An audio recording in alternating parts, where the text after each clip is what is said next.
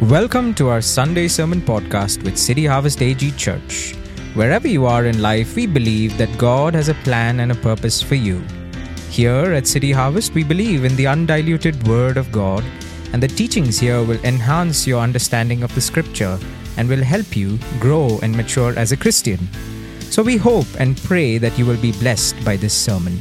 Today's sermon is brought to us by Pastor Shine Thomas. One word that defines our culture than any other word today is the word information. We have been bombarded with information through the internet all day and night. 24 by 7, we are hearing the voices of the internet, either through a WhatsApp or a YouTube video or something in the Facebook or Instagram. We are constantly bombarded with the words voice and the words of this world through the medium of internet. And then we have other people around us. We have people like Jezebel who wants to take away our peace. And those voices discourage us, put us into fear, and enable us to lose hope in our lives. In the midst of all this plenty of voices that we hear in this world, there is a sweet whisper that we miss out and that is the whisper of the Holy Spirit. God is constantly seeking to communicate to us. The question is are we available when God speaks to us? In the book of First Samuel, we found that when God was speaking to Samuel, he could not decipher the voice of God for the first three times. But at the fourth time, we found that young Samuel heard the voice of the Lord and he responded to the voice of the Lord. Are we tuning ourselves away from the distractions of this world, away from what our friends have to say to us, away from the internet to listen to the voice of the message of the Lord? This morning I've titled my message, Whose Voice Are You Listening to? We are going to look at King Saul and the cost he had to pay because he listened to the wrong voice the cost he had to pay because of disobedience to God in his life. Open your Bibles with me to 1 Samuel chapter 15. In 1 Samuel chapter 9, Samuel anoints Saul as the first king of Israel. But the time you come to 1 Samuel chapter 15, in a short span of time, Samuel is dethroned by God and he's telling, I regret that I made you king, and I'm going to take your position of king and tear your kingdom apart and give it to your neighbor. Let's see what happened in this context. First Samuel chapter 15 and this verse 1. Samuel said to Saul, I am the one the Lord sent to anoint you king over his people Israel. So listen now to the message from the Lord. So in chapter 15 and this verse 1, the Lord has a voice through Samuel for Saul to hear. Listen now to the message from the Lord. The original Hebrew translates this by saying, Listen now to the voice of the message of the Lord. Very clearly, God has spoken to Saul. You have the voice of God, and that voice is a message from God that I don't want you to miss.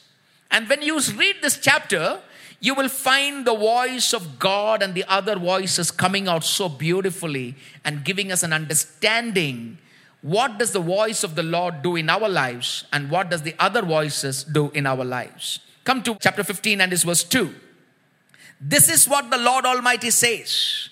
I will punish the Amalekites for what they did to Israel when they waylaid them as they came up from Egypt. From this passage, we understand that the Lord has authority over King Saul and he has a mandate for King Saul. And the Lord also has authority over the Amalekites. The Lord is Lord of all. He has got authority over the Jews as well as the Gentiles in the Old Testament. And here, God is giving a mandate. The voice of the Lord is to destroy the Amalekites completely out of the planet Earth. Is God such a cruel God? Does God take pleasure in taking and wiping out a nation completely out? I don't think that is the real nature of God. But sometimes man's sin and man's wickedness moves God to act in such a way. It is not God's nature. But sometimes when they cross the line, after a lot of chances given by God, God takes a decision. Enough is enough. I'm going to wipe out this nation completely out of the land. So, what is the history of the Amalekites? If we need to know the history of the Amalekites, we need to go back to Exodus. Uh, and by the time the children of Israel were coming out of Egypt, back centuries behind from the time of Saul and Samuel, the Amalekites were waiting and pouncing upon the weak Israelites who were lagging behind in the camp and they ambushed and they attacked them. Come with me to Deuteronomy chapter 25, verse 17 onwards. Remember what the Amalekites did to you along the way when you came out of Egypt. When you were weary and worn out, they met you on your journey and attacked all who were lagging behind. And look at the term he's given to those Amalekites. They had no fear of God. They had no fear of God. When the Lord your God, verse 19, gives you rest from all the enemies, around you in the land is giving you to possess as an inheritance. Come down to verse 19. You shall blot out the name of Amalek from under heaven. Do not forget. So, in other words, Amalekites are described as people who had no fear of God. And God is promising them that through Moses, that when you come to the promised land, you destroy the Amalekites completely. So, coming back from the context to 1 Samuel chapter 15 and this verse 18. What happens between the time of Exodus when Amalekites defeated uh, or fought against Israelites centuries ahead in the time of King Saul? Come to 1 Samuel chapter 15, verse 18. And he sent you on a mission. Samuel is telling Saul, saying, Go and completely destroy those wicked people. So by the time the people of Amalekites, in the time of Exodus, God describes them in the Bible as the people who had no fear for the Lord. By the time you come to 1 Samuel, the time of Samuel and, and Saul, these people have become wicked. That means they have grown in their wickedness. They have grown in their evil. God had been waiting that they will repent. They will repent. They will repent. But instead, these people, after giving multiple chances, they have been growing in their evil and growing in their wickedness. And God said, Enough is enough. I'm going to destroy them. See, see, they moved the hand of God to act in such a way. They have known as wicked people who do not fear the Lord. Come back to 1 Samuel chapter 15 and his verse 3. Look at what God is speaking to Saul. Now go, attack the Amalekites and totally destroy all that belongs to them. Do not spare them. Put to death men and women, children and infants, cattle and sheep, camels and donkey. Look at God's decree. The first point in this message is decree. Very clear command, very clear decree, without any doubt. God has spoken to them multiple times. Go and destroy them completely. And God is categorizing two kinds of people and two kinds of animals to tell that the totality of God's decree and God's mandate. From the biggest king, man, woman, child, and infant. Don't spare anybody, every human being. And for the cattle, God is categorizing and telling them that the domestic animals as well as the transportation animals, the cattle and sheep, camel and donkey. He is not giving any room for misunderstanding his mandate or his command to destroy the Amalekites. Very clear mandate, and he has named it out. Very clear specifications have been given. The decree leaves no room for misunderstanding. It leaves no room for question as to what exactly God wanted Saul to do. Come to verse 4. So Saul summoned the men and mustered them at Telaim 200,000 foot soldiers and 10,000 from Judah. This is a huge army, enormous army. God is on their side, on their side, and God has given them this mandate to go and attack. That means victory is very certain. This is to be a cakewalk victory over the enemies of Israel. Verse 7 and 8, what happened? Then Saul attacked the Amalekites all the way from Havilah to Shur, near the eastern border of Egypt. He took Agag, king of the Amalekites alive. Caution. Something he did which God did not ask him to do. He took Agag, king of the Amalekites, alive, and all his people he totally destroyed with the sword. So this is partial obedience. Does he obey the Lord? Yes, Lord, I have obeyed. But did he fully obey the Lord? He has not fully obeyed the Lord. As expected, Saul defeats the Amalekites. He captures Agag, the king of the Amalekites, alive. Why? If Agag is tied up and brought in his possessions, it is a POW, prisoner of war. It gives satisfaction to Saul, pride to Saul. He was feeding on his pride. He did not want to obey God. Verse 9 But Saul and the army spared Agag and the best of the sheep and cattle, the fat calves and lambs, and everything that was good. These they were unwilling to destroy completely, but everything that was despised and weak, they totally destroyed. Look at God's list and Saul's list. God's list consisted of everybody man, woman, children, infants, all types of cattle. Saul has bifurcated into two categories.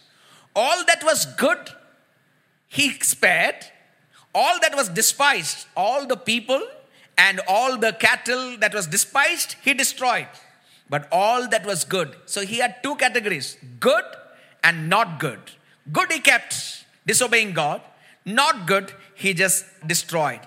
Direct disobedience, diametrically opposed to God, working in the name of God. To God's do not spare, Saul said, I will spare the goods. Saul spares Agag and the best of the animals. Chapter 15, verse 10. The word of the Lord came to Samuel. Again, the word of the Lord. This is the time the book of Samuel is using the word of the Lord in a verb, it is action. God is now risen up against Saul and he is coming to act against Saul. The word of the Lord is coming. This is serious. God is not pleased. The word of Lord has come and Saul is in trouble. And what does God speak? Verse 11. I regret that I've made Saul king because he has turned away from me and has not carried out my instructions. Samuel was angry and he cried out to the Lord all that night. God is regretful. The question we need to ask is Is God regretful of me? Is God regretful of my promotion? Is God regretful that I gave that gadget in your hand and the kind of things that I do with my gadget? Is God regretful? God is regretful over Saul.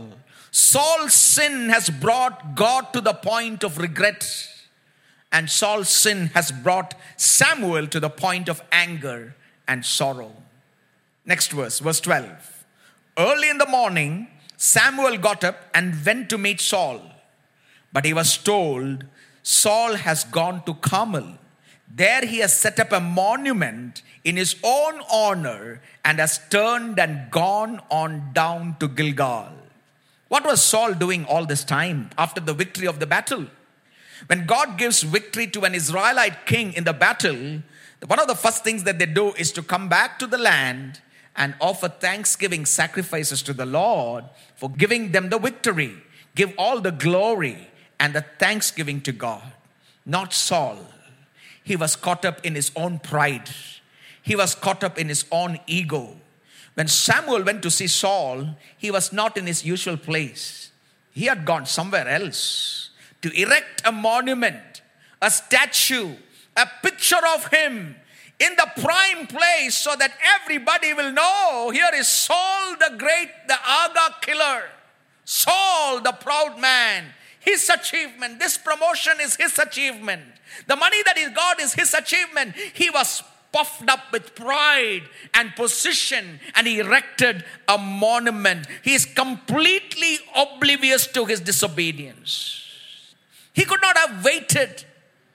Could he have waited until he worshiped the Lord? No, he did not worship the Lord. He didn't even have time to wait for the Lord. He wanted to worship himself. I am great, the Saul. I am first. My preference comes first. I am Agag catcher, the Amalekite killer. I am the greatest. I am the best. Verse 13. When Samuel reached Saul, Saul said, The Lord bless you. I have carried out the Lord's instruction. Look at Saul. Where is he now? Is he obeying the Lord? No. Is he in right standing with God? No. Absolute disobedience, pride, ego. But look at the vocabulary that is coming out of his mouth. Praise the Lord, brother. What an amazing time of worship. But where is his life? In absolute disobedience. Christian vocabulary, but no Christian living. Praise the Lord. Saul said, Lord bless you.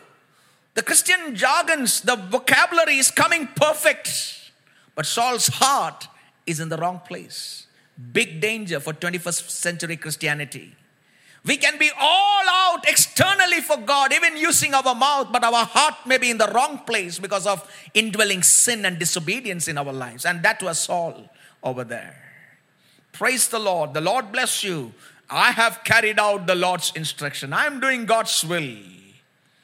Completely opposed to God's agenda was a man called Saul. What is it? Decree of the Lord. The second point, defiance or disobedience. Saul is in trouble. Not only does he think he can disobey, now he thinks he can get away with it. Oh, I will do this sin, it's okay. I can get away with it. No problem. God is by my side. I am serving the Lord of Israel. All the priests are doing sacrifices. It's okay. I can take it for granted. My dad and mom are in ministry. So that thing will cover me. My parents are prayerful. So I will be covered. So I can live the way I want. Saul took things for granted. He thinks that he can get away with it. But God sees, God hears, and God acts. Verse 14. But Samuel said, What then is this bleating of sheep in my ears? What is the lowing of the cattle that I hear? Samuel said, Saul, if you have obeyed the Lord, what is the voice that I'm hearing? I'm hearing sheep, I'm hearing cattle, and the Lord had told you not to bring them when you go and attack the Amalekites. What happened to Saul? Chapter 15, verse 1 warning to Saul listen to the message of your Lord.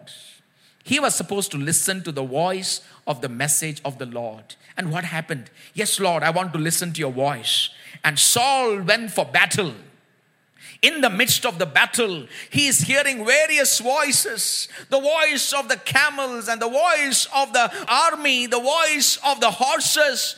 And he also got lost in the voice of the world and the riches of this world, and he failed to decipher the voice of the Lord. In the midst of that battle, he heard the wrong voice. His eyes went to the wrong direction, and he missed up the point that God had given to him. God had warned him, listen to the voice of the message of the Lord. But when he went in the midst of the battle, he heard the voice of the world. And Samuel is confronting Saul. What was the voice that you were listening to in the battle? What is the voice that I am hearing now? Wrong voices can misguide us. Dear friends, what are the voices that you're hearing? The voices of the internet, Anything we want, we just Google it. Is Google the voice that you're hearing? Is the comments on your WhatsApp the voices that are enabling you to follow? Is your friend's voice that you're hearing on a day to day basis the wrong voice, like it misguided Saul in the battle, can misguide us in the 21st century? George Rodriguez was one of the most notorious bank robbers in the early centuries. And he used to be living in Mexico. His modus operandi was that he would come to Texas, rob the banks, rob the rich, and before the police could catch him, he would get back to Mexico and be in his hiding. The Texas Rangers were very upset with what is happening and they could not bring this man into account and they could not catch him. Every time they want to catch him, he's escaped US and he's in, in Mexico.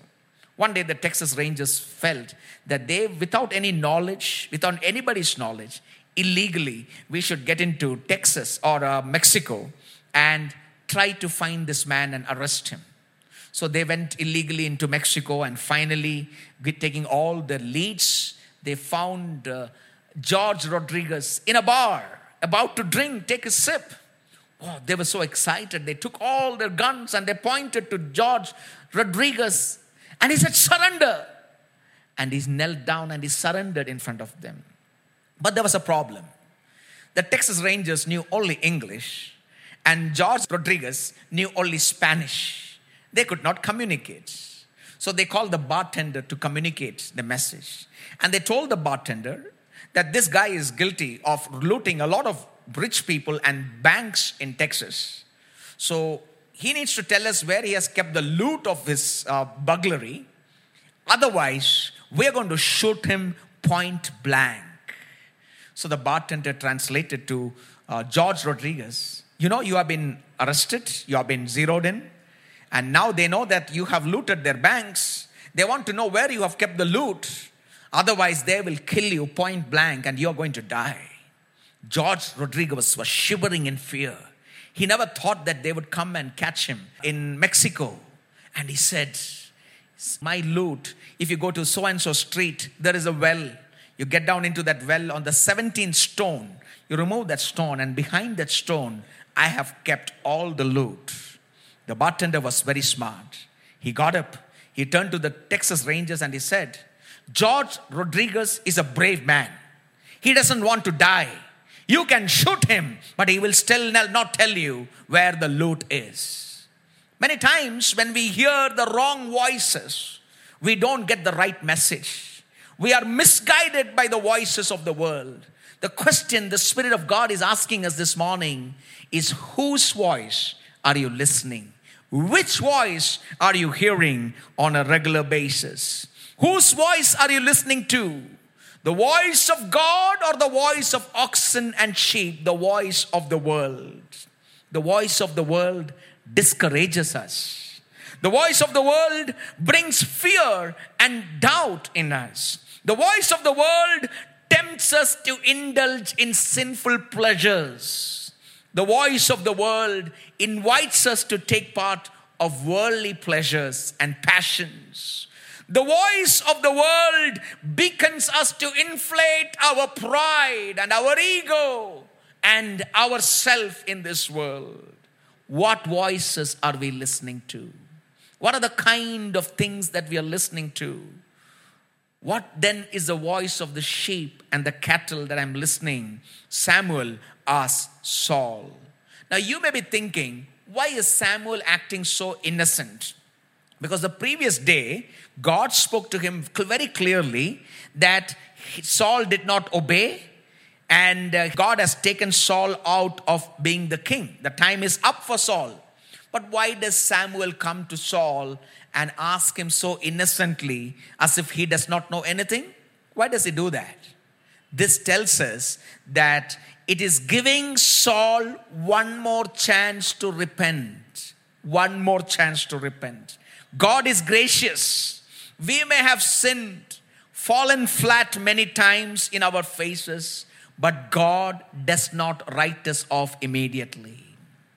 God did not write off the Amalekites for many centuries after attacking the Israelites. He waited until their rebellion became so wicked, God said, Finish them off. And here, God did not write off Saul. He's giving him one more chance to repent and he's giving him an opportunity to c- come clean. But will Saul take that chance? Come to verse 15. Saul answered, The soldiers brought them from the Amalekites. They spared the best of the sheep and the cattle to sacrifice to the Lord your God, but we totally destroyed the rest. Did he take the blame? Did he say, Sorry, Lord? Sorry, Samuel, I'm sorry. I, this is my mistake? No. What did Saul do? He blamed the soldiers. This is exactly what Adam did in the Garden of Eden. Lord, I didn't sin. This woman whom you have given me led me to sin. And what did the woman do? Lord, it's not my problem. The serpent led me to sin. This is the mentality of human beings. We don't take responsibility for our sin and our action, and we pass the buck. And this is exactly what Aaron did. Remember, Moses went to the mountain and to offer sacrifice, uh, to, to, re- to receive the Ten Commandments and spend time with God. And as he was coming with the Ten Commandments, he saw Aaron and the people worshiping a molten calf. Moses was very angry, like Samuel was angry at Saul. And he asked Aaron, What have you done? You know what did Aaron say? Moses, I am not guilty. These people asked for a God, and I asked them to put all the jewelry into the furnace, and out came the molten calf, passing the buck. And Saul, instead of asking for repentance and forgiveness, he passed the buck on to the soldiers. And he said, Utterly destroyed. I utterly destroyed everything, but not spared. The people did not spare Agag and the cattle. Utterly destroyed means utterly destroyed, not partially destroyed. Obedience to God is complete obedience, not partial obedience. Dear friends, we are all good at obeying, obeying God. But many times the problem is it's partial obedience. There are certain areas in our life we know that is not right, and conveniently we are very close towards it. Loving your wife, providing for your family, lustful sins, obeying the rules of the government. There are a whole lot of things that we are subjected to when we become a child of God. Conveniently, we choose which to obey and which not to obey. But we give a clear definition. Lord, the people have spared the cattle, but I have destroyed the rest of the things. We come up with our own definitions of what is obedience. We play around with God. I remember a time when I went to Vellore uh, uh, in a CSI church uh, to attend one wedding. I was speaking in that wedding, and I was in that CSI church stage, and the CSI priest was there, pastor, and the people. I preached the message, and uh, then it was a time for the solemnization, a real story. Okay, and uh, the pastor called for the uh, the boys and the girls' families to come and give the rings, and the, they came and kept the ring in the Bible. And the pastor said, "Let's all close our eyes and pray for the ring before they exchange the ring." So we all prayed. I was there next to him, and we all prayed. By the time we finished the prayer and opened our eyes, there is no ring in the Bible. We all got so panicked. Come on, it's marriage, and where is the ring gone? Without ring, there is no wedding for them, right? So we all started panicking. I started searching the pulpit all around. We two pastors are there. And the pastor finally asked the boys and the girls' family, Did you really put the ring over here? And the father doubted the mother. He said, Did you take the ring from the house? A big commotion is happening, and the boy and the girl are confused. We do not know what to do. After about five minutes of confusion, one of the assistant pastors, he was smart. He came and opened the carpet. They had thick carpets on the stage, and there was a curve in between. Opened both the carpets together. The ring, supposedly, when the pastor was praying, uh, the Bible tilted, the rings went down, rolled, and went in between the carpets. We could not see. After on five to eight minutes, we took the ring, and then we were all at peace, right? And then, as he was ministering, he said, The ring was not missing, nor the ring was stolen. We just did not know where the ring was. So, was the pastor right? Yes. What is fully right? No. Many times we are like that with God. He did it in a lighter note. The pastor did it in a lighter note. But many times Saul said, Lord, I have obeyed the Lord. It is those people who have come and taken the sheep, but we have destroyed everything completely. Look at what Samuel said, verse 17 to 19. Samuel said, Although you were once small in your own eyes, did you not become the head of the tribes of Israel? The Lord anointed you king over Israel, and you sent you on a mission, saying, Go and completely destroy those wicked people, the Amalekites. Wage war against them until you have wiped them out. Why did you not obey the Lord? Why did you pounce on the plunder and do evil in the sight of the Lord? One more chance to Saul to recorrect his statement and confess his sins. And what did Saul say? Verse 20 to 21. But I did obey the Lord, Saul said, second time. Knowing that he is in sin, he is telling the second time very boldly, I did obey the Lord. I went on the mission the Lord assigned me. Look at this vocabulary, all Christian vocabulary. I completely destroyed the Amalekites and brought back Agag, their king. The soldiers took sheep and cattle from the plunder and the best of what was devoted to God. Why? In order to sacrifice them to the Lord, your God, at Gilgal. He is never accepting his mistake and he's making excuses for what has happened. Excuses will not take away God's punishments. We need to take responsibility for the sins that we have done and the shortcomings of the life. God said, Enough is enough. Samuel comes up with a profound statement in the Old Testament. 1 Samuel chapter 15, verse 22 to 23. But Samuel replied, Does the Lord delight in burnt offerings and sacrifices as much as in obeying the Lord? When you disobey the Lord and bring your sacrifices of praise and worship and your tithings and everything, it adds one sin to the next sin. Here, Saul went from hypocrisy to disobedience. And God does not believe in that. There is a place for sacrifice in the Old Testament, but sacrifice is not the primary concern. God is concerned with our obedience. Verse 23, look at how Samuel connects disobedience to. For rebellion is like the sin of divination, and arrogance like the evil of idolatry. What is disobedience in the sight of God? It is like rebellion, it is divination, it is insubordination, iniquity, and idolatry in the sight of God. God sees it very seriously. Dear friends, let me ask you is there any area of disobedience in our lives? You can introspect your own lives. Am I living in disobedience to God?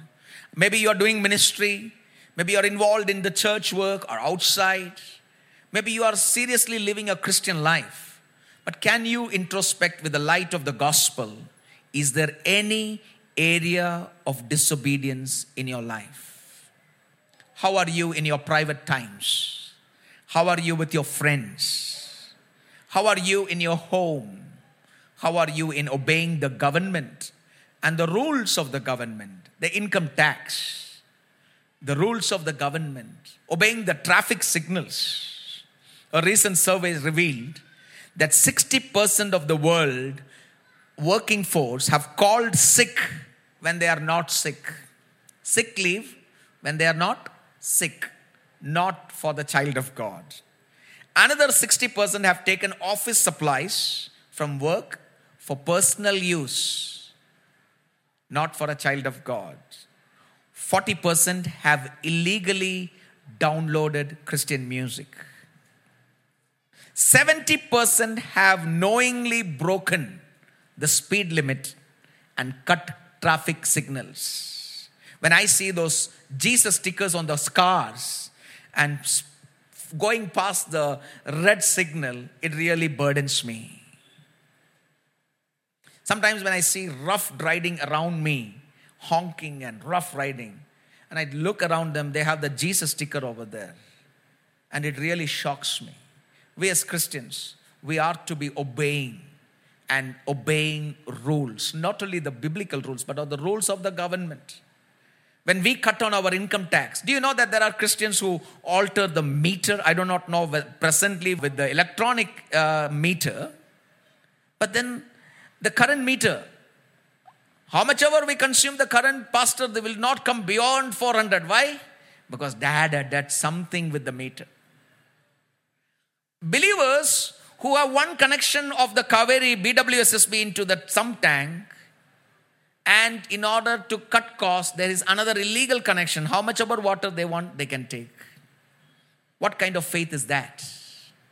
It is only a lip service.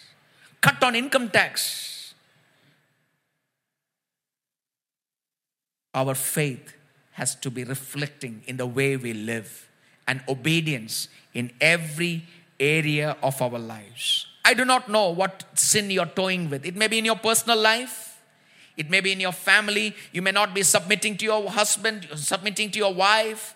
You may not be leading your family in godly ways. There is a whole lot of responsibility for families. Husbands, you are the spiritual head of the house.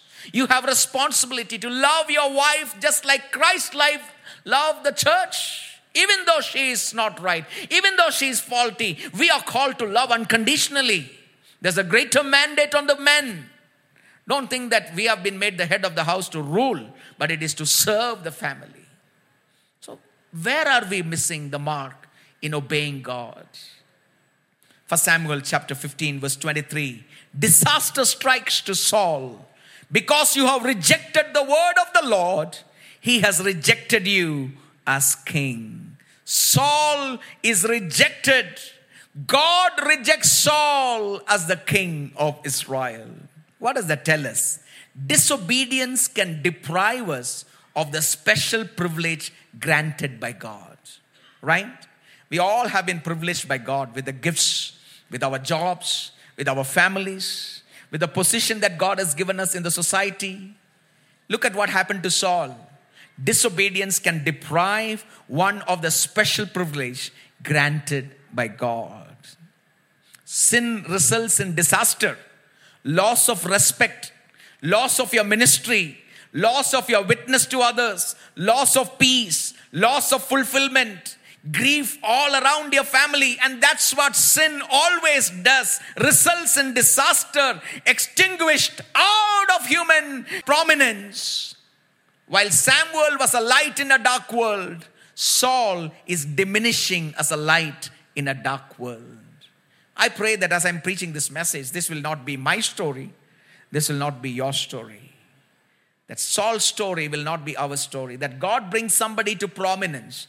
And when we come to prominence, we do the work of God, we enjoy the blessings of God, that we will not forget God and be proud and sin against God so that we lose everything and God is regretful and remorseful that he has blessed us. Verse 24 Then Saul said to Samuel, I have sinned. After everything is over, he is now come back to his senses. It's too late. His time is up. God already said it's time. But given chances, he never repented. Now he's telling, I have sinned. I violated the Lord's command and your instructions. Why did he do that? I was afraid of the men. Now I beg you, forgive my sin, come back with me so that I may worship the Lord. So, what was the problem with Saul? You saw the Amalekites in, they were the ones who had no fear of the Lord and they had grown in that no fear of the Lord into wicked nation by the time you come to the time of Saul. And Saul equals Amalekites over here. He has become the king of God's people, but his heart had become like the Amalekites. He operated with no fear of the Lord, and with that, he went on to become like the wicked Amalekites. If God is taking and wiping out the wicked Amalekites, God is faithful. He will wipe out the wicked Saul as well. He was a man with pride, ego. He feared people, not feared God. He never feared God like the Amalekites. Sad ending of Saul. Chapter 15 and this verse 35. Until the day Samuel died, he did not go to see Saul again though Samuel mourned for him. And the Lord regretted that he had made Saul king over Israel. In the ancient days, God used to speak through prophet, through priest, and Samuel was both prophet and priest. And if Samuel had to speak God's word to Saul, either Saul had to come to Samuel or Samuel had to go to Saul. Chapter 15 starts with the word of the voice of the message of the Lord came to Saul. But the 15 ends by telling, after that day, Saul never heard from the Lord because he disobeyed God. God stopped speaking, God stopped communicating, and he is living in darkness and rebellion against God. Before I conclude, I want to give you some takeaway points, something that you can ponder on this week. Go home, read this passage, and see how this applies to you. I know I have made you think beyond the text to understand what the whole counsel of the Word of God is, don't stop here. Go and read that. Refer this message to somebody. Tell, go and tell somebody to listen to the Sunday's message. It will transform us. And these are the lessons. The Lord places, number one, greater priority on obedience than He does for religious formalism. The Lord places greater priority for obedience than He does for religious formalism.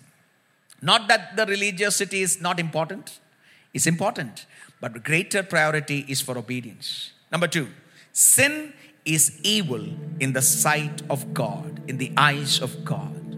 Sin, whatever it be, it may be disobeying the government or not paying your taxes, it may be looking at something which is unholy, or it may be whatever it is. It may be greed or covetousness and jealousy, gossip, whatever it is. It is evil in the sight of God. Rituals are worthless if we are disobedient. Pastor, I'm praying for five hours a day. How is your life, brother? Does your five hours, your prayer reflect how you live with other people? Rituals are worthless if we are disobedient. The next one disobedience can deprive one of the special privilege granted by God. It's a caution. God has blessed us. Let us not throw it all. Can count that anointing worthy and let us pray. Work with God in holiness to keep that anointing in your life. Amen. It comes with a holy lifestyle. It comes by listening to the voice of God. Let us grow in that, not throw it away. Finally, what pleases God is obedience. Let me close by giving you an illustration. For years, Sally was the family pet. For years, Sally was the family pet of the Romero family. When they first got her some several years ago, she was only one foot long. But Sally eventually grew and she reached 11 and a half foot long and weighed over 80 pounds, over 45 kgs. On a July day in 1993, uh, Sally, a Burmese python, turned on the 15 year old son of the house, Derek Redmond, strangled the teenager to death and he died of suffocation. 15 years of Sally. After 15 years, the python showed its true color. Sin is like that in our lives. For some time, it may feel that it is harmless. Things are fine, I can get away with it. I can find my way, I have the vocabulary, I come to church, things are fine. But sin will get back at us. The Bible says, the wages of sin is death. But the gift of God is eternal life through Jesus Christ. There is only one person without sin. Who is that? Jesus Christ, who came for the remission of man's sin. Nobody is perfect here, but He died in our place. He took our sins. And if you confess with your mouth, He's faithful and just to forgive us our sins and cleanse us from all unrighteousness. If a man says he's not a sinner, he's lying before God. We all have our own challenges greed, jealousy, lust, passion, desires which are sinful. Can you tell God, let it not be a hindrance against you? Enable me to overcome. Let me hear the sweet voice of the Holy Spirit, not the voices of the world, not the voices of internet.